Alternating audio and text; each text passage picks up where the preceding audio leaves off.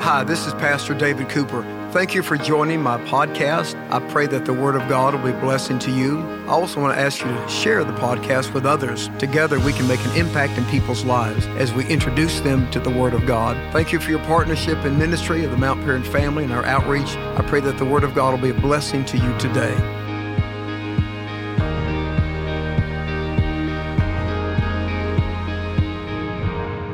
Most important relationship in the world is marriage.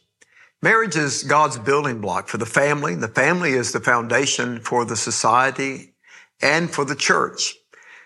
In this study, we are learning biblical principles for a healthy and holy marriage. We are looking at eight biblical principles for marriage. We've already looked at the first four, and now we discover the fifth principle is that marriage requires unity. Now, Jesus said in Mark chapter 10, verse 8 and 9, so they, husband and wife, are no longer two, but one.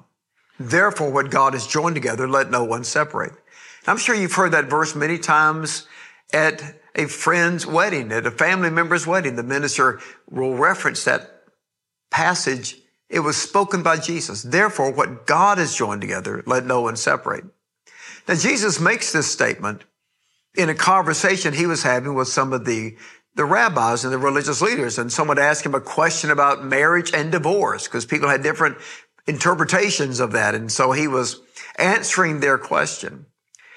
And he said to them, it was not that way in the beginning, but in the beginning, God made them male and female and God brought them together. And then Jesus quotes what the scripture teaches us in Genesis 2 verse 24 about the definition of marriage that's found in the creation story. For this reason, a man will leave father and mother, be united to his wife, and the two shall become one flesh. And then he makes this commentary on that passage. He explains it. So they, in marriage, in other words, they're no longer two separate people, but they're one. And then he makes a statement, therefore, because they are one, because they are married, because they've made that commitment, what God has joined together. And so the couple has to see themselves in a Christian marriage, in a spiritual marriage, that God has brought them together.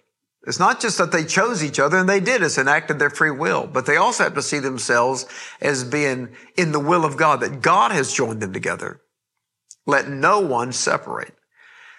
And sometimes there are people that are threats to marriage that can distract people from their marriage, can discourage people in their marriage. Sometimes family gets in the way. Sometimes people get misled. Sometimes it's not a person that separates, it's issues of life that can separate a couple. Stress, money problems, all types of things can be threats to a marriage. And so the key to survival and the key to thriving in your marriage is always to join together, come together, and to be together. Spend a lot of time with each other. Always talk to each other throughout the day. If you have a disagreement, get over it. Don't wake up mad. Don't go to bed mad. Stay up all night if you have to to work it out. The Bible says in Ephesians chapter 4, verse 26 and 27, do not let the sun go down while you are still angry. And do not give the devil a foothold. And when we go to bed mad at each other in marriage, we're just giving the devil a foothold. We're giving an opportunity for our hearts to grow apart because we get so angry and so hurt. Always join together, always come together, always be one in everything. Marriage requires unity. So they're no longer two, but one. I've had sometimes couples even ask me in counseling, should they have one bank account or two? Well, it's up to you, but Barbie and I have always had one. We share everything. Everything we have, we have together. Every possession we have, we have together. And for us, we have found that unity is the simplest way. It is the best way. And that's what's being taught here. In marriage, you're no longer two. You're not just, you're not just an individual demanding your way. You've got a greater responsibility. You have a covenant relationship. And the marriage has to be that important to us, our commitment to each other.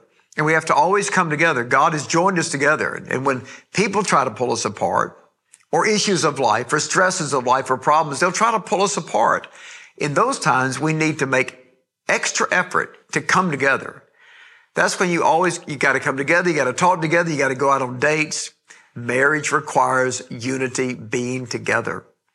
The sixth principle we learn is that marriage takes support from each other. We have to support each other and serve each other in marriage. A husband's got to support his wife and a wife has to support her husband. Now, so in Ephesians and in the New Testament, we see this word submit used a lot to talk about the importance of submission in a family and in the marriage.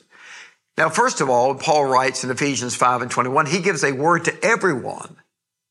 He says, submit to one another out of your reverence for Christ. Now let's stop and think about that first and foremost, because everything else written about submission, it starts from that point. So in that sense, there's a way that we have to submit to each other in so many ways. Now, the word submit, it, it means different things and it can be applied in different ways. From the Greek word hupostasso, it is used in kind of a military setting where the commander gives an order to the soldiers and they obey the order. They submit to the, to the command. It can be used in a work environment where the employer tells the employees this is what you're going to do and they have to submit to the directions of the employer or the company. But the word also means to come under something to support it the way that the legs of a table hold up the tabletop. They're support, they're part of the table, but they're holding it up. And so submission could mean to come under authority and in some applications, but it also means to serve each other, to come under, to support. And in that sense, it's a word like encouragement or to support. And he says, submit to one another out of your reverence for Christ. And that means different things in different kinds of relationships, but it means that all of us should have a submissive spirit, a serving spirit. There are times that we need to submit to authority. There are times it means that we're serving other people, that we're not trying to take the leadership role. That means at times we're taking the back seat and we're just there to encourage and uphold. And that's what it means predominantly in marriage, to support each other and to encourage each other. And so then he gives a word to wives. Having used this verb submit. Wives, he applies it in marriage now. Wives, submit to your husbands as to the Lord. For the husband is the head of the wife as Christ is the head of the church, his body, which is the Savior. Now, as the church submits to Christ, so wives should submit to their husbands in everything. And so he makes an analogy between Christ and the church. And he says that wives should support their husbands. They should encourage their husbands. They should come under their husbands and lift them up. And men need a lot of encouragement. We need a lot of compliments. Men like to be told that they're doing a good job. And it's something that for some reason means a lot to men, at least all the guys I talk to, and I'm the same way. You know, if you just take the trash out, you kind of want your wife to acknowledge the little things that you do. That goes a long way for guys. They like to be told they're doing a good job. They like affirmation. Now, Paul also speaks to the wives in the book of Titus, chapter 2, verse 4. And he says that the older women in church, the mature women, can train the younger women to love their husbands and their children. I point that verse out because I once heard a preacher in a message say that nowhere does the Bible command wives to love their husbands, that husbands are commanded to love, but that's not true. There it is right there. And that, of course, makes common sense that love is the key ingredient of all good marriages. So here wives are told to support their husbands, to love them, to encourage them, to lift them up. And that's what the word submit means in a marital context. It doesn't mean to be governed by and obedient to. It would mean that as a child, when it says children obey your parents, well, that would be submission. For a child to submit to a parent would mean to come under the authority. For a wife to submit to her husband, since she's an equal partner, doesn't mean to come under his rule or his authority. It means to come under and support and to encourage and to uphold him. Now he applies submission to husbands. So what does it mean to serve your wives? In what way would that take on application? So he gives a word to husbands in Ephesians chapter five. He says, husbands, love your wives. Just as Christ loved the church and gave himself up for her. However, each one of you also must love his wife as he loves himself, and the wife must respect her husband. Ephesians 5, 25 and 33. So here we see that husbands, the way that they support their wives is to love them. And it's interesting that he qualifies it here. Love your wives as Christ loved the church. And he defines what that means. He gave himself up for the church.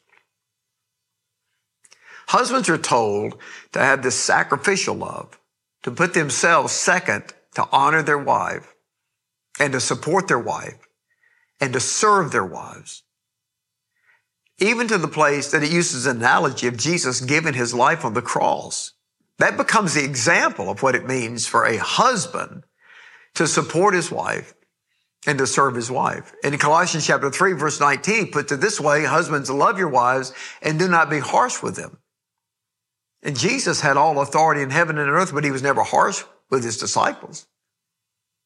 He showed them this unconditional love, So love your wife and don't be harsh with them because men can be overbearing and every man knows that. That's a part of our makeup. Men and women are wired very differently. We're grateful for that. It's a beautiful compliment. But the world around us sometimes try to eliminate any distinction between men and women, but that's not natural. We know that. It's not logical. It's not even true. And men sometimes can be very overbearing, flex their muscle and want to be in charge. And so we're cautioned. Love your wives and never be harsh, never be overbearing with them. You've got to have that submissive spirit, that serving spirit, the way that Christ served the church. You remember the night of the Last Supper when he breaks the bread and shares the cup, uh, which is an example of his crucifixion. In Luke chapter 22, he makes that statement in verse 27. He said, I'm among you as one who serves. And that's what a husband does. He's there to serve his wife. A father is there to serve his children. I'm among you as one who serves. Well, that's submission when you apply the word in marriage. It means to serve and to support and to encourage one another. The seventh principle we learn is that marriage thrives with peace. Now, Peter writes about this Wives, in the same way, be submissive or supportive to your husbands so that if any of them do not believe the word, that is the gospel, they may be won over without words by the behavior of their wives. When they see the purity and reverence of your lives, the unfading beauty of a gentle and quiet spirit. The word gentle there means a humble spirit. Remember, Jesus used that quality of himself in Matthew 11, 29. Take my yoke upon you because I'm gentle and humble of heart. The word quiet here doesn't mean that you're not talking. It means a peaceful spirit, that you create peace in the home. And he says that these qualities, the unfading beauty of a gentle and quiet and peaceful spirit is of great worth in God's sight. 1 Peter 3 verse 4. So there he's teaching wives, even in a marriage where the husband is not saved, he doesn't know the Lord yet. You invite him to church, but he doesn't come. You don't get mad about that. Maybe invite him to watch online, try to get him hooked on worship. But he says it's the way you treat them, by your love for them, your acceptance of them, by being peaceful, not demanding, not getting upset because they're not where you are spiritually. He says they can be won to Christ without words. Think of that. We don't have to keep preaching the same message to people. They heard it the first time we said it. Sometimes if we just serve them and pray for them and love them, the gospel's there, the seed's there. And that's what he's saying to wives. You've got to be peaceful in your home. There's a great witness. And marriages thrive in an atmosphere of peace. Now we also read the same principle for husbands. The scripture says, husbands in the same way, be considerate as you live with your wives and treat them with respect as the weaker partner. That, that simply means that women are anatomically differently. They're, their anatomy is different. We all know that. So he says, don't be overbearing. The weaker partner, but the key word there is partner. The noun partner is more important than the adjective weaker. They're made different physically, but your wife is your partner. She's not your subordinate. So treat them with respect as the weaker partner and as heirs with you of the gracious gift of life so that nothing will hinder your prayers. Think about that. A man that's not peaceful with his wife, that's chaotic and conflictual with his wife and is overbearing with his wife. God says he doesn't hear your prayers. All husbands need to look at that verse. I discovered that one early on in my marriage and I've noticed it and noticed the importance of it, that the way I treat Barbie is very important and it affects my relationship with God. I remember one morning at our first church, we had a disagreement about something. I got in the car and was on my way to church and I started praying. And I said, Lord, forgive me for the way I, I acted this morning. And I, I don't hear from God that often, but I'm telling you, the heard the Lord say, why are you asking me to forgive you? It wasn't me you offended. Why is it when we offend people, we ask God to forgive us? We didn't offend God. You got to go back to the person you offended. And that's hard. So I immediately called her. I stopped praying I remember this verse and I told her I was sorry. When you offend your husband or your wife, you go to them and apologize. You don't go to God and pray about it. You go to them and apologize and you make it right. And that's how you keep peace. Everybody's going to have conflict. Everybody's going to have a bad day. Everybody's going to say the wrong thing at the wrong time. The important thing is to recognize it and to have the character to say, I'm sorry. Please forgive me. And that heals everything if we'll just make it right. And that's what it takes to have peace. When there's a lack of peace, we have conflict, we need to get over it quickly. The Bible says in Hebrews 12 and 14, "Fall follow peace with all people and holiness without which no one shall see the Lord. We should pursue peace, follow peace with all, especially in marriage. And if your marriage today is trouble and you're upset with each other and you're angry, that's a part of life. But you need to make it right. And you need to reestablish peace. Blessed are the peacemakers, for they shall be called the children of God. Matthew 5 and 9 tells us. No more important is that truth than in marriage to make peace. And so marriages thrive when there's peace, not all this conflict, not all this drama. When we have the beauty of a gentle and quiet spirit, a humble spirit, not a dominating spirit, a peaceful spirit, not a conflictual spirit. When we show respect to one another. And when we apologize and say, I'm sorry, forgive me, when we break that peace and reestablish it. And the eighth and final principle we learn from the Bible about marriage is that marriage should be honored. We should honor uh, in, in our culture today where we are, in different parts of the world too, marriage has lost its, its dignity, its honor because it's been changed, it's been altered, it's almost become meaningless to people. More and more couples are waiting longer in America to get married. The average age of marriage today in America is right around 30 years of age for both men and women. It used to be much lower, the 23 or 24. And people are leery of marriage. They don't want to be hurt by it. They've seen a lot of collateral damage. And marriage is not as special as used to be. It's been so redefined. But as God's people, we need to look at marriage as a special relationship. We need to honor it. No matter what the world does, you know, the world's not redeemed. That's why they need the gospel. That's why we're here to, to lift them out of darkness into God's wonderful light and tell them this is a better way to live and there's a better way to have marriage than the way the world's going about it. But it's God's people in God's house. It's God's children. We need to look at what the scripture says. So here in Hebrews chapter 13, it says marriage should be honored by all. And that is especially true for every married couple. We need to honor our marriage.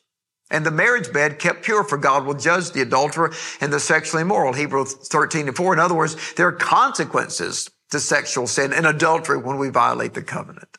Those, that's the judgment. It's the natural consequences of our sin when we break our covenant. So he says marriage should be honored, but also in your marriage, as I do in mine, I need to find ways to honor Barbie and to honor our covenant together. There's so many ways of doing that. Great times of celebration, going off together. Sometimes people renew their vows, whatever they need to do, and to keep the love alive and to honor and to thank God for your marriage and to lift it up on a high honor and in your mind say, I'm so grateful to have you as my husband, as my wife. I'm so grateful for what God has given us. Marriage should be honored by all, especially by married people. And these are the eight building blocks of a great marriage. And I pray that what we've learned together in this study, and it's worth going back and listening to again and looking to these scriptures again and asking the Holy Spirit to give us guidance as to how we can live out these truths. Jesus is the way to an abundant life. He is the way to an abundant marriage. The way of Christ and the way of God's love is the most excellent way to live, we read in the scripture. And if you and I will follow these principles and apply them in our lives, we too will find the most excellent way to experience the covenant of marriage. Let's join together for prayer. Father, we thank you for your word, for the instruction and inspiration of the word of the living God. I pray for every married couple that this study has enriched their lives as it has mine. I pray that for every single person that would desire to be married, that maybe is frightened of it or, or skeptical because they've seen so much pain, that you will help today to under, them to understand what it really means to experience marriage as a covenant and blessed relationship by you. I pray a special blessing over every family today. Minister to them in their household, meet their needs, help them get through the problems they're facing, give them a spirit of peace, I pray. And may every member of their household come to the knowledge of the truth that Jesus is Lord and Savior. In your holy name that we pray. Amen. Thank you for joining me for this study. It's a great study, I think, just to go back and listen to a couple of 15 minute sessions. These scriptures are so full of meaning and application. I know that God used it a way to speak to you personally as he has to me. Sunday's coming. I'm looking forward to seeing you in worship. If you live in the Atlanta area, I want to encourage you as your pastor to be on campus. The services are dynamic, the program for the entire family, the fellowship with the great, all the people of God.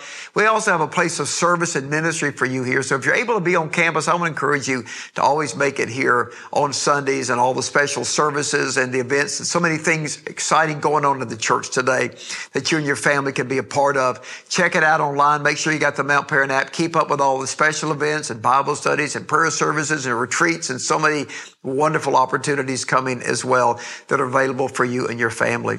I want to thank you for your gracious and financial support of the ministry. You're giving, no matter where you are around the world, Mount Paran is your home and you've made a commitment to the church.